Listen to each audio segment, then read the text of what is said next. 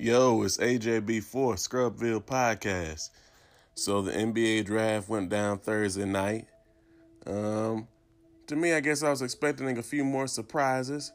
Uh, I was paying close attention to my boy Luka Doncic, and I was really mad when I was watching it because first I thought he was gonna go number two uh, overall, but then he went down to number three, and then Atlanta Hawks picked him. So since I live like an hour, I mean, hour and a half, two hours away. I was like, oh yeah, I'm gonna get to see Luka all the time.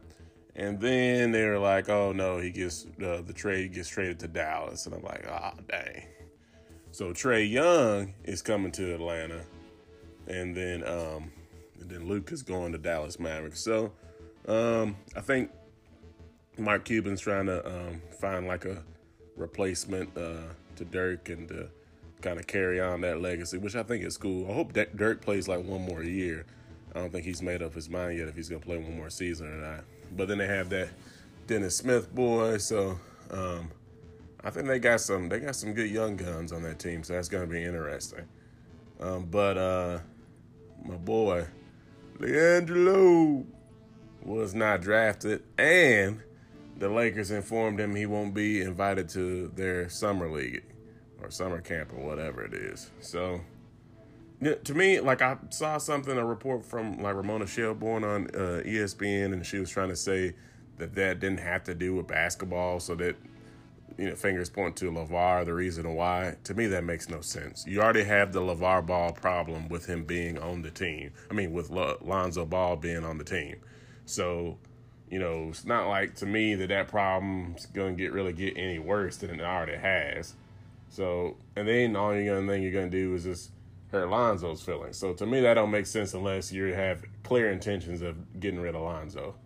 So I don't know what the Lakers are thinking. I also didn't think it was a good move for them to announce that they're, you know, anybody's tradable, especially when you just told last season, told some of these guys that, hey, we're to be building the franchise around you. Then you turn around and say, oh, anybody's tradable. So even though it's part of the game, part of the business, I don't know. To me, I think the Lakers need to think a little bit better. But interesting draft. A lot of you know, a lot going on. Thought it was gonna be more surprises, but it was still an interesting draft. So. Okay, so Star Wars, or excuse me, Lucasfilm, uh, Lucasfilms announced that they're gonna um, pause production on all of the standalone films. So the movies like the Obi Wan movie, the Boba Fett movie, if they're going to do a solo sequel, all those movies, they said they're putting those on hold. They're focusing on episode nine and they're focusing on the next trilogy after that, even though it doesn't seem like there was any specification made on whether or not that was Rian Johnson's trilogy or the other trilogy that's going to be made by the showrunners from uh, Game of Thrones. But I don't know, to me, this is half good, half bad news, in my opinion, because I think it kind of shows that Lucasfilm kind of has no clue of why Solo didn't do well. And they're just like, okay, well, that movie did bad, so it must be because it was a standalone film. Let's stop doing those. When I think there was multiple reasons why that movie didn't do good, uh, like the release date, uh, the mixed response from The Last Jedi, and a whole bunch of countless things. You know, we could go on all day. So um, I'm interested in what the uh, Game of Thrones showrunners, what trilogy they're going to do. Hopefully, they're going to do something like with the Jedi Knights of the Old Republic or something from that time frame.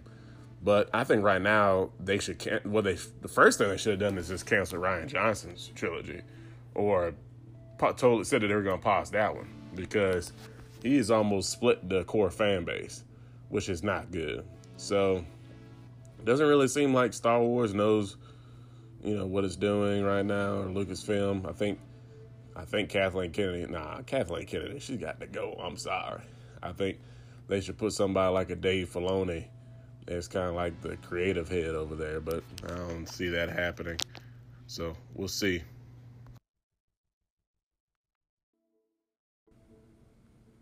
So Lecrae and Zaytoven, let the trap say amen. Uh, this is not going to be an official review. This is going to be my first few listens review. Uh, I feel like sometimes we put reviews out too quick, and you know, people will say it's the best thing since sliced bread, the worst thing ever, and they only listen to it you know, once and they were half asleep. So I think sometimes you gotta understand that there's an aspect of songs growing on you, and then you realizing some things weren't as good as you thought they were after you know time has gone by. But on my first few listens, I thought that this album was really good, and I liked it better than All Things Work Together. And I think that's kind of surprising, but maybe not because I think some of the problems with Lecrae's album is you had heard so many of the songs uh, before it kind of came out, so some of the surprise and the listening experience wasn't as, as pleasant as it could have been. But um, Lecrae is like one of those rappers that just can be a chameleon. He can really do like any style.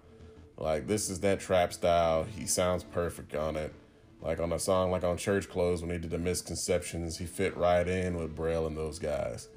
And like when he did a song when We Live as Kings, he he just fit right in. Like he can do any kind of style. He's just that's just one of his gifts and one of his abilities. Um, there, the some of the songs that stood out to me uh, where the was the song "Fly Away" with NoBigDyl. Was looking forward to that because it was really like the only Christian hip hop uh, collaboration on the project. And NoBigDyl is an up and coming rapper. I feel like that's gonna uh, do some big things. But NoBigDyl came correct on the song.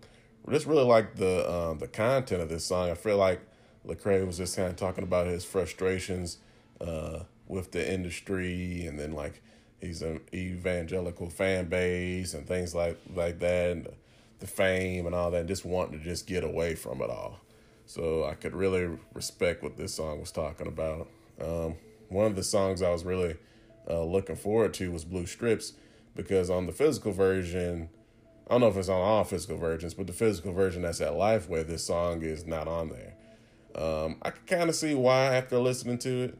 Um, not it's like he's not cussing or anything on the song, but like he's really t- talking from the perspective of somebody living that trap and glamorous lifestyle, but they're you know they're addicted to it and they love it. So I think songs like that sometimes can be challenging for you know somebody that's you know not a normal listener of hip hop or Christian hip hop, uh, mainly hip hop. So um, I get I get kind of why that song was taken off. I get, but it was a dope song, dope production. Like could, I, I can I can see that being played in the club. Let's just say that. Um, you know, like the Get Back Right song.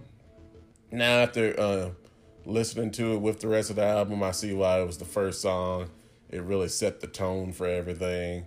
Um, the song "Only God Could Judge Me" was another song where I felt like he was kind of addressing issues with his critics and things like that. But that one had dope production. Some of the features were pretty surprising, like the 24 hours. Like when I, I remember seeing that like on the track list, it's like 24 hours. But because you know the song he has is pretty popular with uh Wiz Khalifa and Ty Dolla Sign, I believe. But you know that was a pretty that was pretty cool song, and the the song with Shy Speaks. I didn't never really heard of her, but she went in. I, I need to hear more from her because that that was definitely that was dope. Um, let's see the song with Waka. Waka came through, and I hadn't really heard much from Waka lately. I think he just put out an album a couple of weeks ago, but I haven't listened to it. But he came correct on that song, and on that song, Lecrae was just kind of talking about um, how people would just kind of tell you one side of the game and like the the pros, but they ain't telling you the cons. And you know, you got to tell you know tell both sides of the story. So that song was I really like that one, man. Overall, I feel like this is a great project um, that can you know, and it reaches that uh, that current sound. Um, so I feel like he should really put a lot of push behind this. Uh, I think it, you know, to me, I just I don't know. I just I, don't, I just liked it better than all things work together. I don't know. I just I don't know. Maybe I just wasn't the biggest fan of that album. I liked An- Anomaly a lot when it came out. Um, I like Church Clothes 3 is probably my favorite project from them. And I felt like that's more what All Things Work Together should have been. Even though they kind of had that style, but no, no. I guess, like I said, I think so many songs coming out before kind of ruined the experience a little bit for me. But this album is definitely worth uh, worth listening to. I definitely Recommend checking it out. Some really good production. And uh, you can just hear Lecrae in a different element, and he fits right in. So check that out. Let the trap say amen. Creed 2, man. I know I talked about it recently, but I'm so excited to the point where I even watched Rocky 3 last night. Would have watched Creed, but I watched that recently. But I kind of feel like I know what's going to uh, happen in Creed 2 or what the storyline is going to somewhat be. So if you think uh, I know what I'm talking about and you don't want to hear any spoilers, this is your time to get the hiccup out of here. Um, I don't know Sylvester Stallone. I just follow him on Instagram. But this is what I think is going to happen. Um, when you pay close attention to the uh, to the trailer, uh, you know you see him getting knocked out in the beginning, and then they cut to a scene with him in the hospital. Um, I think this is going to be his first uh, fight with Drago, uh, Ivan, you know, Drago's son. And I think in the I think in the beginning of the movie he's going to fight Danny Stuntman Wheeler from the first film. I think he's going to fight him, win. Then they're going to show the glitz and the glam, him doing well, his whole family aspect, all that good stuff. Then I think Drago and his son are going to challenge Creed. He's going to want to fight him, um, even though there might be some aspect with Bianca's health or something. But Rocky's going to decline because of what happened to Apollo in Rocky 4 and you know he just doesn't want to see him get hurt, see something happen to him, so he's just going to decline and not train him. Kind of like in uh, Rocky Three when Mickey didn't really want to train Rocky to fight Clubber Lang, but you know Rocky kind of talked him into it. So I think uh, what's going to happen is he's gonna Creed's gonna fight Drago first without Rocky, and if you pay attention to the trailer, there's one little uh, short scene where you see Creed walking to the arena, and you see Little Duke um, right beside him, which is Apollo's dad. I mean, Apollo's, excuse me, Apollo's trainer's uh, son. So I think he's going to go in with that team, fight him, get really jacked up. Then I think Rocky's to finally, like, all right, let me train you. Then they're to go back to basics, and then he's to whoop that behind. That's that's my predictions. I could be totally wrong, though. So I wouldn't be surprised if I'm wrong. But I think this, even though it's somewhat of a predictable storyline, because hey, I'm coming up with it. You know, if, if this were to be true, I still think it can be really good because I think it's going to call back to a lot of the previous Rocky movies, like two, three, and four, and so it's going to bring that nostalgia, and I think it's going to be something uh, new uh, for this newer audience, and um, also I really feel like from the trailer, it still had that Creed vibe to it and not so much of the Rocky sequel vibe. So I think if it has Rocky sequel vibe storyline wise, but with the fighting and how they're focusing on Adonis, if it has the Creed vibe, I think it'll be a good mesh. So we'll see. I might be wrong, but hey, I'm still looking forward to it.